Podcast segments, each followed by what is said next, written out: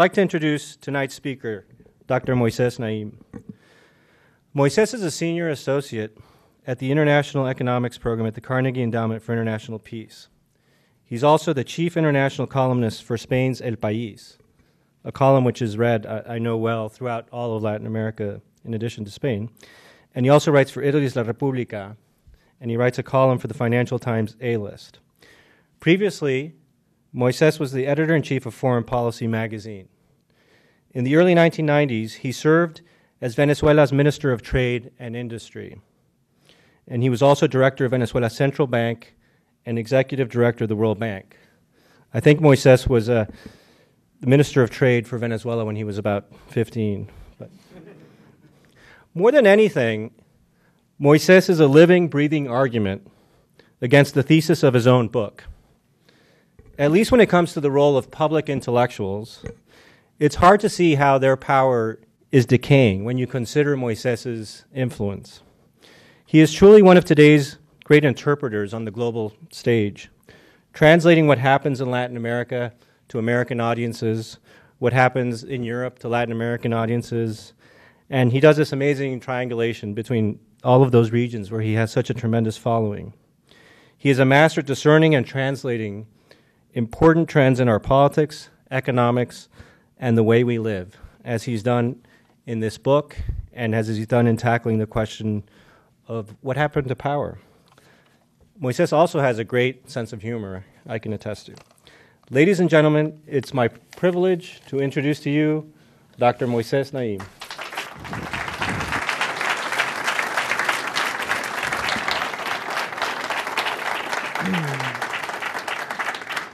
So, of course, you shouldn't believe any of that. Uh, let me start by trying to lower uh, the overblown and exaggerated uh, introduction. Uh, Andrés and I have been friends for many years, and uh, that uh, his introduction is just a manifestation of that. Uh, thank you very much for, for being here uh, this evening. Thank you very much to Zócalo, to Rand. I'm delighted. Um, I'm going to speak for a little while, and then I will very much look forward to, to you ex- explaining why everything I said is wrong uh, and why I should not be thinking this way. Uh, you all know uh, this is a sophisticated audience and needs no explanation uh, about the fact that power is shifting. We know that. Power is shifting from Europe and the United States to Asia, uh, from north to south, from presidential palaces to public squares, uh, from large companies to startups, even in some places from men to women. You know, not as much as uh, we all think uh, it should be, but there's also a little bit of that is also happening. And, uh, and of course, it's very important. Some of these uh, um, transfers and shifts of power have been with us uh, in the past, in history, but surely never uh, to the scale that we now uh, are, are witnessing. Uh, power changes in the world uh, used to be very localized. It used to be regional. You know, you, you have, in the Middle Ages and uh, in the medieval times, you, you had a little bit of this fragmented, highly fragmented uh, structure of power, but it w- was highly localized. Now it's global. Now, yeah, yeah, it's very hard to find a, a spot in the planet where some of the things, uh, some of the mutations of power uh, that, that are not taking place. So it's happening everywhere, and it's happening to everyone. Uh, we have seen Um, all kinds of uh, manifestations of new ways of empowering individuals, of organizations, uh, n- new manifestations in which power is mutating in, in important ways. The book argues that, yes, all of that is happening and it's a profound change, but uh, there, there, it also argues that there's more going on with power. Power is not just shifting, power is decaying. Power is uh, decaying because it's easier to get, harder to use, and easier to lose. It's becoming more transient. It's becoming more constrained. Those that have power have more constraints in using it than their predecessors. And I invite you to think, as I talk, think about very powerful institutions. Think about very powerful individuals. And go back uh, twenty, thirty years and think about people that were in those positions or institutions, those same institutions twenty, thirty years ago. And uh, I, will, my, I will pose that uh, the predecessors of those in power today had more power than our contemporary power wielders. That doesn't mean, of course, uh, that uh, there are not uh, huge depositories of power in the world today. Goldman Sachs and J P. Morgan and the Vatican and the Pentagon and, uh, uh, you know, Google and uh, uh, Facebook. Uh, how, you know, I'm not arguing that these are not places and uh, they are not individuals that don't have a lot of power. The new Chinese president has a lot of power. President Obama has a lot of power. Mario Draghi, the president of the European Central Bank, has a lot of power. So I'm not denying that. And I, uh, I am just saying that the power that they wield is more constrained, and they can do less with it. Uh, the balance for power is as intense as ever. The, uh, the people are fighting for power. The difference is that uh, these battles are, and uh, to the victors, of, to the people that win those battles, uh, they quickly discover that they're yielding diminishing returns. That, that once they get there, they soon discover that they can do less with it than in the past. Uh, the fierceness of these battles masks the increasingly evanescent uh, nature of power itself, its fragility, and the new multiple limits and constraints that uh, uh, limit what they can do. I argue that this is a global trend. I argue that this is happening everywhere and to everyone. I argue that this is happening in religion and in politics, uh, in national politics and in international politics. It's affecting the I M F and the World Bank and the big multilateral organizations, and is also affecting uh, local governments uh, uh, and very specific uh, counties uh, and uh, small government. It is affecting companies, and you can find manifestations uh, of this decay of power in the corporate world, and I am aware that that is a very uh, controversial statement. Uh, and you can find it in the military, and in labor unions, and in culture, and in sports. And the book tries to argue this. As I was writing the book, I had two important sources of insecurity and self-consciousness. I was very insecure because I was writing about power. And sometimes I felt like an idiot, because power is a subject that it's huge. It has been uh, treated and developed and, and, and written about by the great minds of, of humanity forever. There is a lot written in power, and uh, a lot that is interesting, that it's very, very good. So how dare I uh, start talking and writing about power? You know, who am I uh, to, to imagine that I have something to say about power? So that, that was, of course, put yourself in my shoes and, you know, waking up in the morning, blank screen, and here I am writing about power, having all this baggage uh, and this uh, apprehension. So think about that, and therefore there is um, a theme there. The other uh, uh, self-conscious and, and, and uh, source of anxiety and insecurity for me is that I knew, and I still know, that I'm saying things that are going against the current, that are going against the narrative.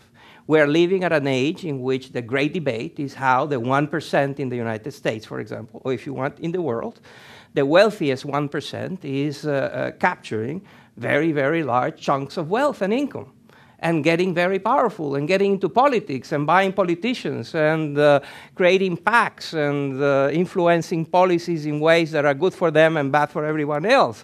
And the ninety-nine percent is raising now in protest, and, and, and income inequality is becoming more acute uh, in a lot of places. And so I was, again, so put yourself in my shoes, trying to argue that the contrary is happening. Uh, and uh, now, I am not arguing that uh, income inequality and wealth inequality has not become more acute in some places in the world, especially in the United States, and places like Russia, China, uh, are just, uh, you know, income inequality is becoming more acute. That is happening. What I will argue uh, is that uh, that's not the whole story, and that, uh, and we will discuss that. that I, So, regardless of those, these two apprehensions, I did go ahead and write the book.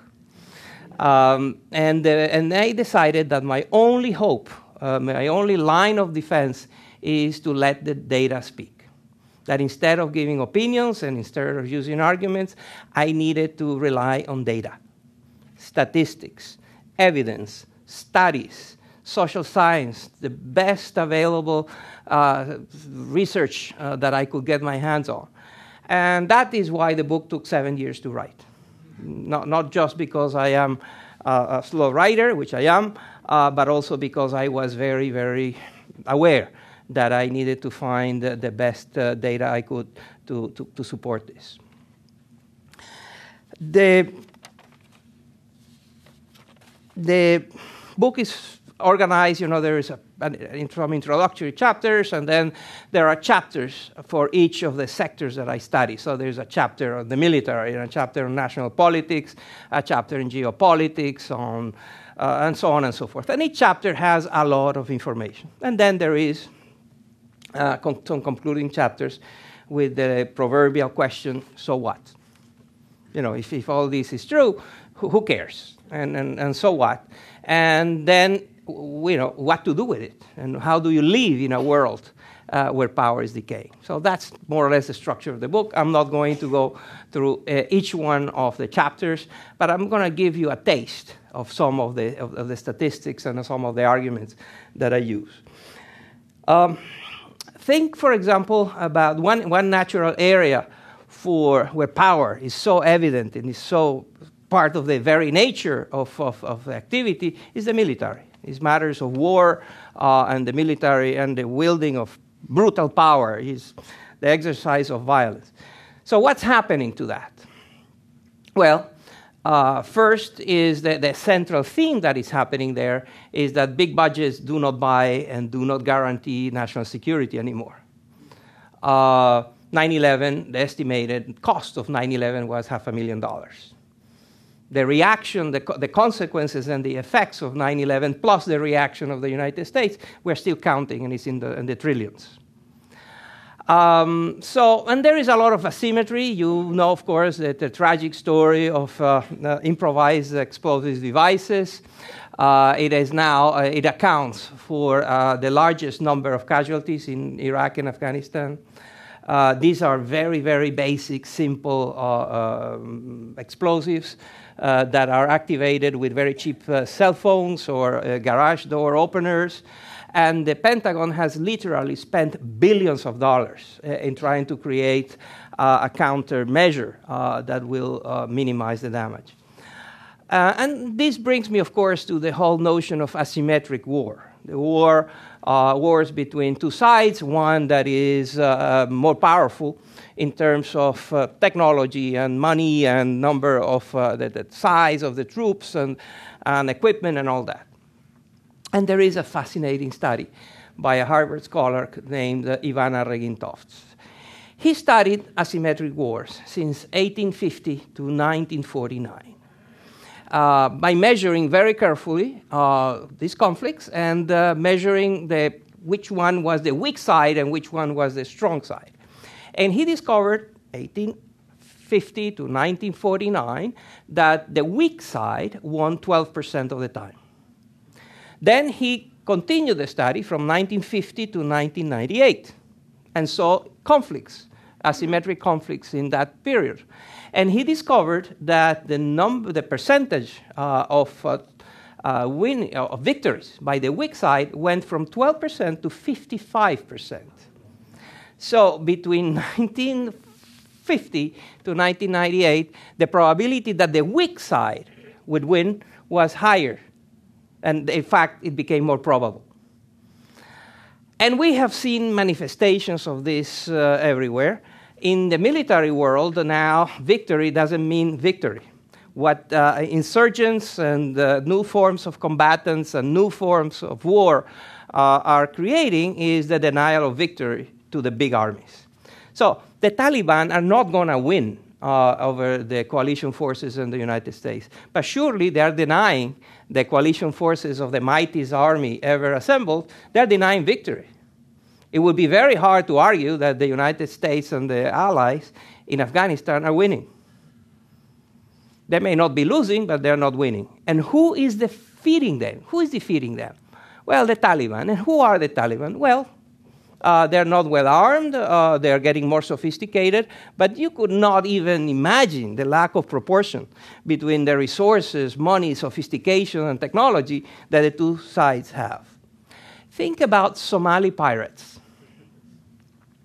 These are uh, former fishermen that, uh, and it's a very interesting ramific- story here about how the livelihood was impaired by, by all kinds of factors, from climate change to industrial waste that was dumped in their waters and so on.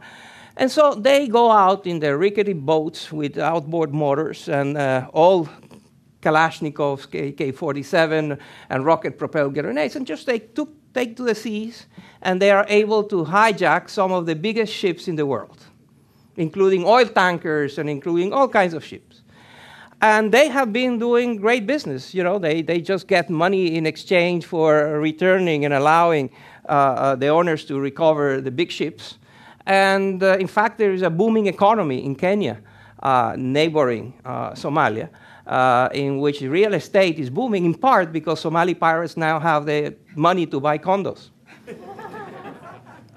And so the world has reacted to this. And the world has uh, uh, s- deployed in the Gulf of Aden and, and in that area uh, one of the most sophisticated flotilla and, uh, of, of, of military vessels, of naval, a naval force that is one of the most sophisticated ever in history. And everyone is there, flying and, and patrolling those waters. Everyone, I mean the European Union and the Ukraine, Ukraine and Russia and China and Turkey, and uh, you name them, and they're there, uh, patrolling those waters. And they're not, uh, you know, the numbers go up and down, but the pirates are still there. And, they, and they're still very risky, Uh, to just go through those waters uh, without protection and without all kinds of... So we're talking about a very primitive form of, uh, of, of war, if you want, or facing uh, one of the twenty-first century's most advanced technology, and they are uh, they're denying them victory. Again, I'm not suggesting that the pirates are going to win.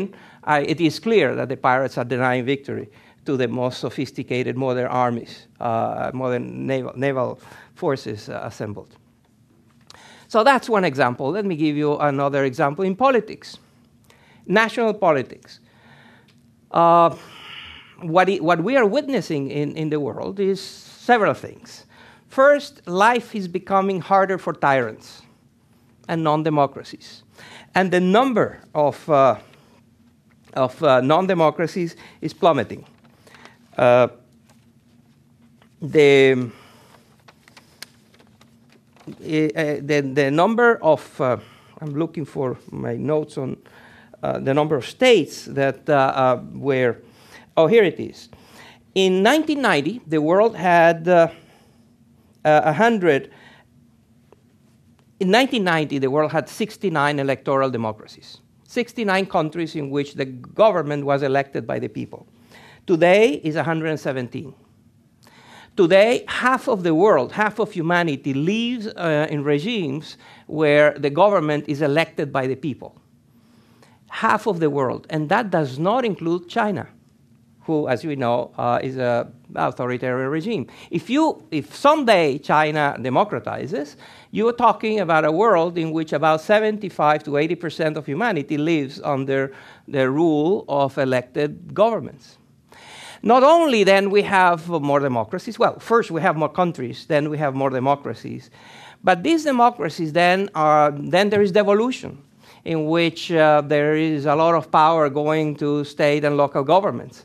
And we are seeing also a lot of instances where the regions are claiming to be independent. Uh, we see in, in, Sp- in Spain, the Basque Country, or the Catalans, or uh, the Wallonians in uh, uh, Belgium, or the Northern Italians uh, uh, in India. We, you know, there is, you know, even Texas is thinking of... Uh, uh, and so you, you, you see these trends. Uh, you see also governments that now have to contend with independent central banks that have their own independence and can do more or less what they want independently of uh, the executive branch or the government. Uh, you see activist judges. You see in all these countries, you can see the judicial uh, power becoming far more independent, far more active, and getting involved in decisions that in the past were the exclusive prerogative either of the legislature or of the executive, of the president or the head of state. And of course, you see uh, the myriad uh, entities that are tying down governments, like Gulliver and the, all these Lilliputians uh, limiting uh, the activities and the degrees of freedoms of, of government. Now, again, I'm not arguing that power, the governments are not more powerful in many aspects, uh, but what I am arguing that the, those in charge can do less with that and, uh, in fact, are more transient. And uh, in the book, you will find statistics about turnover rates, about uh, it is becoming very slippery to be powerful. If you are a minister, uh, your average tenure in government is lower than ever, everywhere. And the same is true for, for C E Os, but I'll get to that in a second. Uh, so we have governments that are more constrained in a variety of ways. Um, and for example, uh, in the, the richest, demo the wealthiest democracies in the world, the members of the O E C D, uh, which is this club of, of wealthy democracies, it, it, it, there are thirty of them. I'm sorry, there are thirty-four of them. Of those thirty-four, only four have a head of state, a president or prime minister, that, has this, that belongs to the same party that controls the parliament. In thirty out of the thirty-four, the opposition runs uh, uh, the parliament, and the head of state has to contend with that. And the United States is also a good example, right? And uh, that is creating, uh, very frequently, uh, situations where democracies are not delivering. Situations where democracies are slow, uh, the decisions uh, are diluted, the minimum com common denominator has to be uh, found, uh, and that often is not enough to tackle the problems uh, effectively. Frank Fukuyama, uh, who used to work in this building, I think, uh, years ago, uh, has recently labeled this phenomenon uh, vetocracies. There is an emergence of vetocracies, meaning democracies that are plagued, full of small power centers with the ability to veto, to block, to stop, delay, water down decisions. So there are these systems, these political systems, in which everyone, not everyone, but a lot of actors, has just enough power to block others. But no one has enough power to put through an agenda, to see through that some uh, initiative is uh, implemented. And, you know, sequester, right? That's all I need to tell you for you to understand what I'm talking about. A highly irrational, crazy policy that was put in place just because no one believed um, that, uh, that when the time came, they were going to go through with it because it was so crazy and irrational. And yet the moment arrived, and it turns out that no one had the power to stop this. And if you want an even more extreme example, think Italy. You know, it's very easy to dismiss the Italians as of having a government that never works, but the country more or less works. But that's not true. Uh, they just had an election, and the result of the election is that they cannot govern. They cannot form a government, even though they had an election. Italy is always an extreme case of what I'm describing. But it is, it has a lot of elements that you can find in other places. A lot of countries are becoming Italy, not with the drama and the, sometimes uh, the how funny it is, uh, and, uh, but, but there are elements of, of Italianness to uh, the politics of a lot of democratic countries. Uh, uh, let me give you another example. Let me perhaps turn to uh, the the corporate sector, where, uh, of course, uh, as I said, there is a lot of concentration. And, uh, and my argument there is twofold. First, again, I said I relied on data. And there is a, a very interesting study, an econometric, a highly sophisticated econometric study, that's, that looked at companies at the top, at the, the top twenty percent in sectors. And uh, so the study looked, uh, if you had a company twenty years ago, and that company was at the top twenty percent in your industry, in your business sector, the probability that you would still be at the twenty percent uh, cohort or, or quintile uh, after five years would be, some, would be something like ten percent, ninety percent. So more or less, if you were at the top twenty percent, you were sure. You, you were secure in that position. And then when the study looked uh, uh, over time, that uh, number was three, three times larger. So it became far more probable that if you were at the top of the league, five years hence, we would be out of it. The same is happening with C E Os. The turnover rate uh, at C E Os, the number of C E Os that are getting fired has no precedent in history. It is, of course, being the C E O of a large company is very comfortable. You get paid obscene amounts of money, and you're very powerful for a short time. And for a, time, for a short time that is becoming shorter and shorter. There's a study about uh, reputational accidents in the private sector. Uh, it is done by, by a company that specializes on the value of brands and brand values. And they, they, they did this long, large-scale study. And they discovered that in nineteen ninety, the probability that a company would have a brand-impairing accident was twenty percent. That something would happen that would make your brand lose value. And then twenty years later is eighty-two percent. So that means that you're running a large company, the probability that something will happen that will damage your reputation and lower the value of your stock, the value of your company, is almost certain. It's eighty-two percent. Of course, you can recover, and we, we saw what happened with Toyota, for example. Uh, and there are other examples that you can think of in which companies recover, but it's happening. Uh, and uh, there is the very interesting example of the Exxon Valdez. Uh, remember, in nineteen eighty-nine, this large tanker uh, just had an accident in the pristine waters of Alaska and started uh, a big oil spill. When that happened, the shares of Exxon uh, dropped four percent in uh, something like four months. When, uh, when the same, something similar to that happened to B P in two thousand ten, uh, the value uh, of the shares of B P went down thirteen percent in seven trading sessions. So the speed and the impact of these uh, accidents is uh, far larger, it's far more important, and it's far much faster. And I have more examples. Churches. Um, it, it used to be uh, the, the, the, one of the challenges of the, the new Pope, of Pope Francis, is to curb and contain uh, the, the, the, the Roman Catholic Church is losing market share in, this, in, the, mar in the market for souls around the world. uh, In, in Africa and Latin America and, and Asia, uh, uh, countries that were traditionally uh, absolutely in, majority, in a majority were Catholics, Roman Catholics are no longer. Uh, according to the census in Brazil in nineteen seventy, uh, the number of Catholics, uh, that people that declared themselves Catholics, was, some, was ninety percent. Uh, the same census in two thousand ten is sixty-five percent.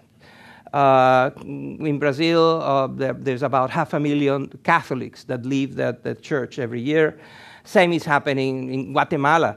It's a country that is now, uh, by a large majority, uh, Episcopalian and, and evangelical uh, and so on. The same is happening in the Philippines. The same is, is happening elsewhere in Asia.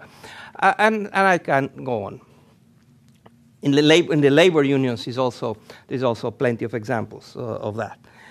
So the question is why? why? Why is this happening?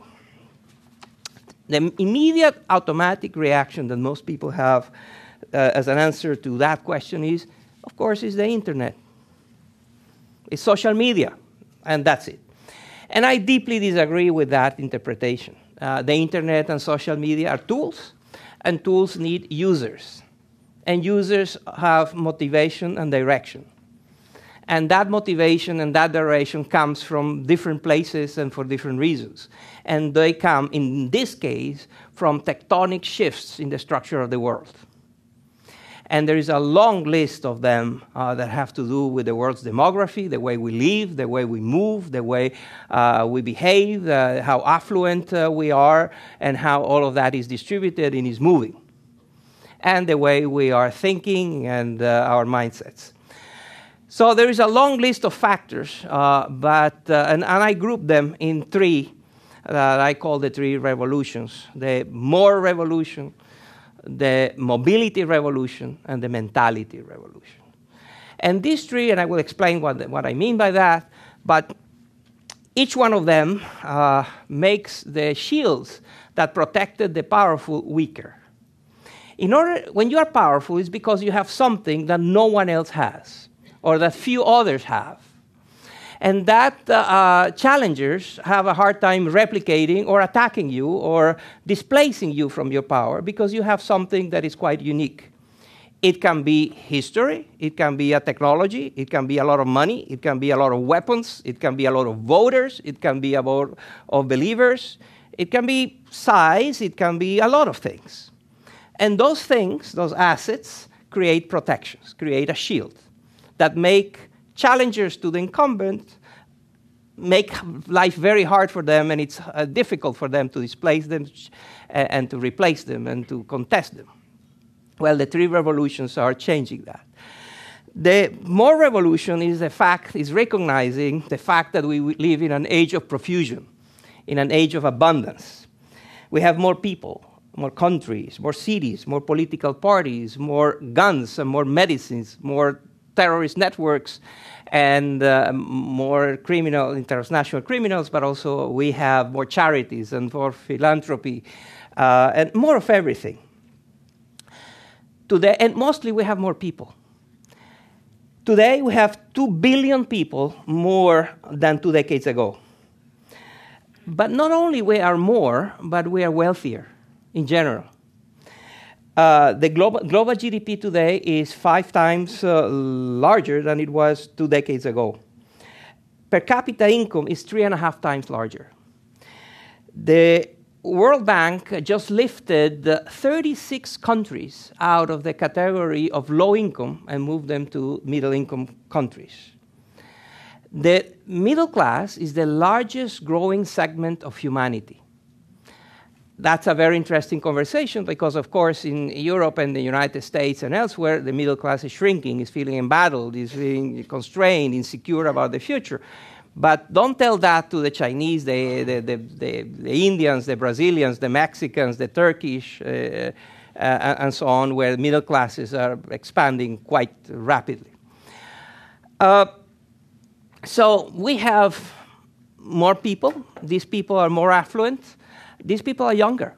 These, we are living in the youngest planet ever, meaning uh, the a average age of the, of the world's population is the youngest in history. Um, and again, there is a skewed distribution here, right? Because in Europe and the United States and in Russia, people are get, is getting older. These are graying countries. But in the large majority of the world, people are younger. And not only they are more, they are wealthier, they are younger, they are now living in cities. For the first time in human history, there is more people living in cities than in farms. And all of that, I argue in the book, has consequences for the way power is used and how power is constrained and what are the limits of power.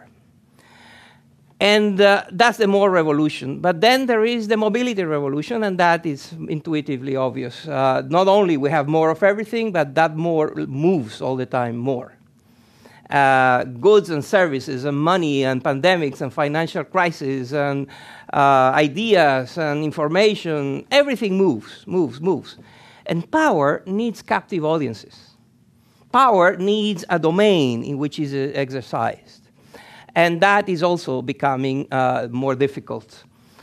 And finally, uh, the, the mentality revolution. And that is the changes, profound changes in mindset, expectations, values, uh, aspirations, uh, and in general, rules uh, of behavior. Um, one of, to me, most fascinating examples is that divorce rates among the elderly in India are soaring. Those are marriages that were arranged marriages thirty, forty years ago, and mostly initiated by the women, the divorces. The divorces. So they're walking out. They are no longer willing to take care of their husband, of the old husband. Um, and the same is happening in some of the Gulf countries. Women are walking away and getting divorces at rates that are, have no precedent. And there is a lot of statistical evidence about how patterns of behavior among genders and how uh, different values uh, about how to, to rely and how to accept or not accept the notion that you're going to do this because that's the way it's always been done. That phrase is no longer carrying any uh, a lot of weight. And that's true in families, but it's true also in corporations and the relationship between uh, employers and employees, uh, vendors uh, and suppliers and companies and their distribution channels. And uh, in the military, even in the military, it is happening. So this change of mindsets is also affecting power. The more revolution overwhelms the barriers to That, that protected the powerful. The mobility revolution helps challengers circumvent the barriers, and the mentality revolution helps uh, the challengers undermine the barriers. And together, the three of them, put them together, shake them, put them in a situation in which there is rapid change, and you get a power that is easier to get, harder to use, and much faster to lose. Let me stop here and uh, get your question, and we can get to uh, so what and what to do. Thank you. How has uh, the increased communication affected your, your, uh, the uh, dissemination? Very much so, and there is no doubt uh, that it's a very important element. I didn't mention it uh, because I, uh, for two reasons mostly, uh, because people tend to ascribe all of the explanation to that. So when you try, when I try to explain what's going on, the immediate reaction of people is, well, you know, it's the internet and the, for the fact that we are now better informed, which is absolutely true. It would be foolish to deny that. But it's my way of uh, um, explaining that, yes, those are very powerful explanations and important ones, but let's not, uh, concent by concentrating on those explanations, ignore these other factors that I, dis I discussed. But surely the, the information the revolution is very important. How do you see the practical consequences of what you're saying? Because it seems like the natural outcome is going to be less stability, less order, less uh, effective running of the world, societies, et cetera. It, we, one needs to recognize that uh, before getting to the downside, uh, let's recognize the many reasons we have to welcome these trends. We have now more opportunity. This is a world of uh, more opportunity. More opportunity for excluded groups, more opportunity for voters, for, for uh, entrepreneurs, for individuals. You know, there is more opportunity, and there is, and it's a, it's, I also welcome the fact that it's a less secure world for monopolies and for tyrants and for autocratic governments. Uh, so there's a lot to celebrate. But then, as you suggest, rightly, uh, there is a downside to it, which I, I don't quite mind that much uh, about what's happening in the private sector. Right? Let them compete, and hyper-competition in the private sector is all for the good. But I worry about what's happening uh, with these trends in national politics, because you end up with vitocracies where nothing gets done.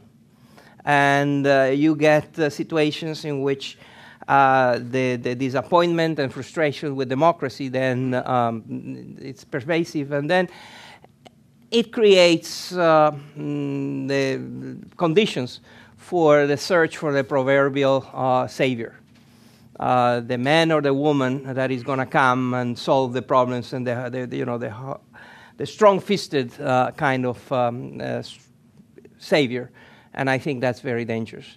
Um, and uh, then there is another downside to it, which happens at the geopolitical level, at the international level. And that is that weak countries, that are weak governments, even very powerful, very strong governments, like the government of the United States or others, that have uh, governments with weak mandates, uh, have a very hard time uh, dealing with, multi with problems that require collective action at the international level. We are living in a, in a world, briefly, we're living in a world in which the number of problems that no country can tackle alone is proliferating. The long list of issues that escape intervention and effective intervention by one country, even if it's a superpower. More and more, we need m- several countries or many countries working together. So the demand for that is soaring, and the supply is either stagnating or declining. The world doesn't seem good at working together and delivering effective responses to the problems. In economics, when demand outstrips supply by a large margin, you end up with inflation. In geopolitics, you end up with a lot of dead people and instability. and, uh, and, there, and I claim in the book that the reason why Uh, there is such a difficulty in getting the world to, to work together is because you are dealing with governments with weak mandates. Statistically, if you look at, uh, you know, landslide victories in elections are becoming an endangered species. If you trace statistically the number of elections since nineteen seventy to today, in, in places where elections are free and fair, democratic, and, you know, follow the rules of the game, you will see that the margins through which Uh, uh, the margins of victory have been shrinking, and that how uh, landslides, you know, var- margins of significant margins uh, are essentially still happen, but they are ex- the exception. And when you have governments that don't have large margins, don't have a mandate, how can they sit at a table where inevitably some concessions, costs, and and, and sacrifices will have to be made in order for the common global good? That's a very hard, uh, politically hard um, message to give. Hi, my name is Dennis Bullock. Uh, my question actually sort of piggybacks onto that gentleman's question and your, your answer to it. Um, with the diffusion of power at, on, on political levels, with all these new opportunities for groups, um, what would you say is the predictable, is there a predictable consequence to the nation-state system itself? Because this diffusion of power creates a sort of inertia, I think, that you're referring to, as far as being able to make big decisions, being able to bring lots of groups together to to go forward in, in a unified way. Um, for large, especially nation states, heterogeneous nation states, um, what's the consequence of that? Is is there is this going to trend toward smaller nation states or smaller political groupings in the future? That's a very sophisticated question, the, because it deals with a very, there's a fun, fascinating question, which is, what is the optimal size of a country in the twenty-first century? And my answer to that is that um, politically, the answer is small. Economically, is large. So if you want to be successful in, in, in economic terms uh, in the twenty-first century, you better have a large country with a large internal market uh, or, you know, a lot of large things. But if you want to be politically successful, you have to be small. Switzerland is a good example of both, uh, of, of a country that is economically successful and politically mm, successful too. But in general, there is a contradiction between the two.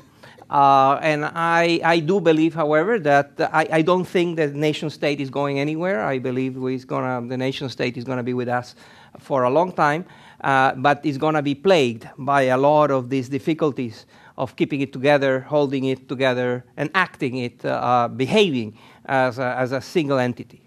So you may end up with a country that looks like a country but has units that behave in very different ways. And we're seeing it around the world. There's examples of that. Hi, I'm Harriet Epstein, and I have a comment. Uh, you said there are one hundred seventeen democracies at present.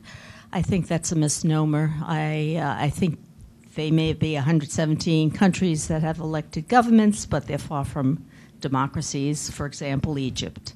I think we need to coin another uh word for these countries that have elections that are either corrupted or to begin with or don't fulfill the democratic ideals once they're in office. The second question, what the real question for you is the United States. Uh, there's a lot of power in Congress, but it's, it's gridlocked. It doesn't do anything. It doesn't advance. It doesn't move. Would you like to comment on that?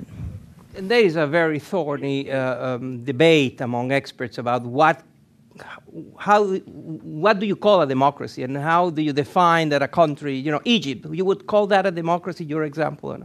So that's a very thorny, very complicated debate. For this purpose, and the, na- the numbers I quoted are from Freedom House. And they have a report, you can look it on the web, and they go at great length in trying to define and be precise and objective and scientific about the definition. So if you have, a, if you don't like the number, call them, don't call me. Uh, but I recognize your point, and I recognize that countries that we call democracies sometimes don't feel like democracies, and that's a very good point. Uh, the second, your second point is what to do with Congress and what to do. And I think that what happens in Congress is, um, has a lot to do with uh, political parties. And that's a big theme of my concluding chapter. And uh, uh, it has to do with uh, the very bad couple of decades that political parties have had around the world. So when I give this talk to college students, I tell them, you know, uh, there is a, a butterfly in Indonesia that is endangered. And I'm launching an N G O to go and save the, the, the butterfly. In, how many of you would want to join me? Inevitably, several hands, you know, they're twenty-year-old, they're ready to save the, the, the, the endangered butterfly. Then I say, well, no, I made it up. I, there's not, I don't know if there is a butterfly or not, but that was, I just wanted to test your willingness to join a non-governmental organization. Then I said, but this is true. This is, this one is for real. I'm going to join a political party. How many of you would want to come with me and join a political party? And they run for the exit. They have, they want nothing to do with political parties. It, so political parties have a very, very bad brand. They're not attractive. They're not interested. People that want to change the world, people that are activists, people that have a passion to make things better, would never think of uh, channeling those energies through political parties. And that's true here, and it's true in Italy and in Europe, and, and in a lot of democracies, political parties have had a very bad run and are in, in this disrepute. And I believe that uh, it's very important to bring them back. I think it's very important that political parties become more alluring, more enticing, that people that want to change the world join them. And uh, there is no more powerful tool for changing society than government. Do you see this as a transitional phenomenon, or are we doomed to a state of perpetual chaos? Because I think um, the three M's that you're talking about have just run into conflict with our previous institutions, and maybe the institutions will change in response. So elderly Indian men might start treating their wives better, and we will all wake up in the morning and vote on every issue using the latest technology, so there might not be any autocracy uh, left. Yes, uh, I, uh, yes. And so my, uh, uh, this then, uh, you know, it falls into the realm of predictions and intuitions that you cannot justify, but just gut feelings. Uh, my gut feeling starts with recognizing that we have lived in the last twenty years in an age of unprecedented innovation. Our lives have been transformed in ways that have no precedent. And they go from decoding the D N A to the number of celestial bodies that we now know. In the last twenty years, there were more celestial bodies discovered than in the last two thousand years.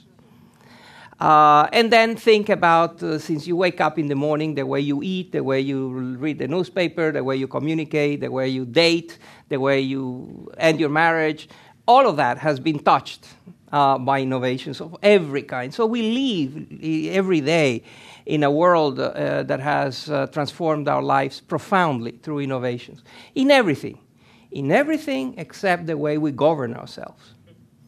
One area that is stagnant, Uh, that where innovation is not happening, is governing. And I, because I think it's untenable, because I think it cannot continue, I am an optimist. And I think we are about to witness a very interesting wave of innovation in the ways we govern ourselves. Here we are in California, where ideas sometimes start and spread across the United States. It seems to me that the vitocracy in California is gone now.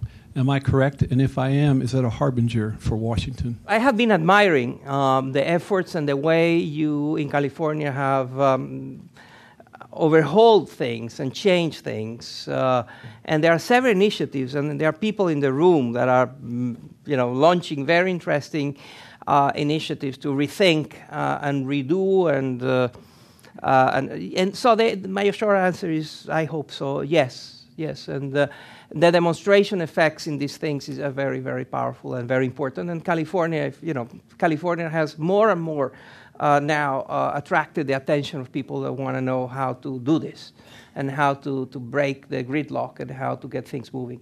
You are still far from what you need and what's needed, but you are much, much better from what you were just uh, a few years back. And that's... That's all for the good. So yes. And will it get too bad, too extreme in Washington?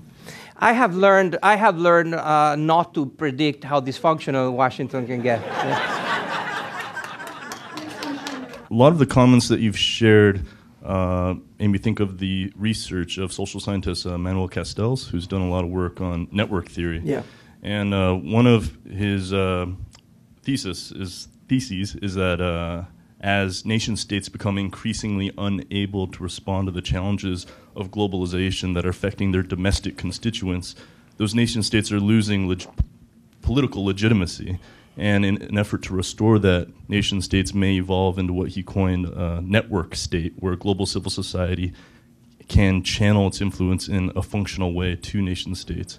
I wanted to get your opinion on what you think is the likelihood of global civil society organizing itself amongst all these different interests in a way that can restore some sort of political legitimacy and order to the system? Thanks for the question, because it allows me to say how deeply I disagree with Manuel Castells on that. Um, I think networks are great uh, if you, uh, for some things. They're not great to govern. So networks are great uh, to innovate and to disrupt. Mostly, networks are very good at disrupting. They're not good at governing. Uh, show me a network that governs uh, that you would like to live under. Uh, think about, for example, what happened with the Occupy Wall Street. A network that was amazing in its reach. It was, you know, twenty-six hundred cities around the world had these very strange, all of a sudden, mushrooming tents. People living in tents in the main squares and communicating in, in ways that were very similar. They were all leaderless. They had a similar agenda. They had a lot of things in common, from Kuala Lumpur to Madrid and to uh, Tel Aviv to Washington, everywhere, this, this movement wanting, you know, to change things. And what happened? Well, it ended up being a cathartic movement. It ended up being a place where the, there was a lot of energy, a lot of political energy, but that energy was not connected to the wheels. Uh, and so there was no movement, no, no traction. They, you know, imagine, imagine if that energy, instead of being the network, would have been channeled to a structure like a political party and change the political party by injecting the agenda in the political party. So, networks, great for disrupting, bad for governing. And many of our problems are global. Let's say climate change, let's say maybe energy, population. Would you advocate a strong world government? And black helicopters. What you will find in the book is that I am uh, proposing something that I call minilateralism. So, briefly, if you look at the list of problems that need collective action. There are, you mentioned some, nuclear proliferation is others and others, dealing with failed states, uh, you know, failed states that need collective action to, to contain uh, uh, the, the, the spread of uh, whatever, you know, they, they irradiate and so on. So there's a, a list. And normally that list uh, generates, each one of those problems generates a meeting of one hundred ninety-two countries. You know, the U N meets and says, has, you know, let's, let's talk about nuclear proliferation, or let's talk about global warming. And, and then nothing, not, not a lot happens in these summits, right? So no, nothing happens. But if, and I did the, the, I looked at the list, and I looked at how many countries were uh, the main culprits or the main solutions. and the number is never more than fifteen. You get fifteen countries, and you're going to make a big dent on the problem. You're not going to solve one hundred percent, but, you know, with five, ten, seven, depending on the issue, you're going to solve eighty percent of the problem. That's good enough for me. And so my suggestion and my proposal is let's get the smallest, the, the smallest number of nations that have a bearing in the problem, either as a cause or as a solution. Put them in a room and try to get a solution, an agreement out of them. And then if the remainder one hundred eighty countries want to join, invite them to join. That, of course, is a very defective proposal because it's anti-democratic, it is exclusionary, reeks of colonialism, uh, and then the question is how, you know, who, who how dare you? You know, who, uh, why, why excluding me? You know, I'm, I'm Guinea-Bissau, and uh, I should be sitting at a table even if I, you know, I have two hundred thousand inhabitants or something like that. Um, so, but and my answer is that I would rather have And a, a way of dealing with this that is, uh, has a, a significant democratic deficit, but gets something done with problems that are boiling over and becoming emergencies, that being very inclusionary, being very democratic, being very fair and inclusive, and nothing happens. And, uh, and again, that's a very usual kind of dilemma where we are never in faced in these kinds of things with uh, uh, picking between the wonderful and the horrible. It is normally between the horrible and the more horrible. Uh, and, and that's the, the challenging of governing. Thank you very much all.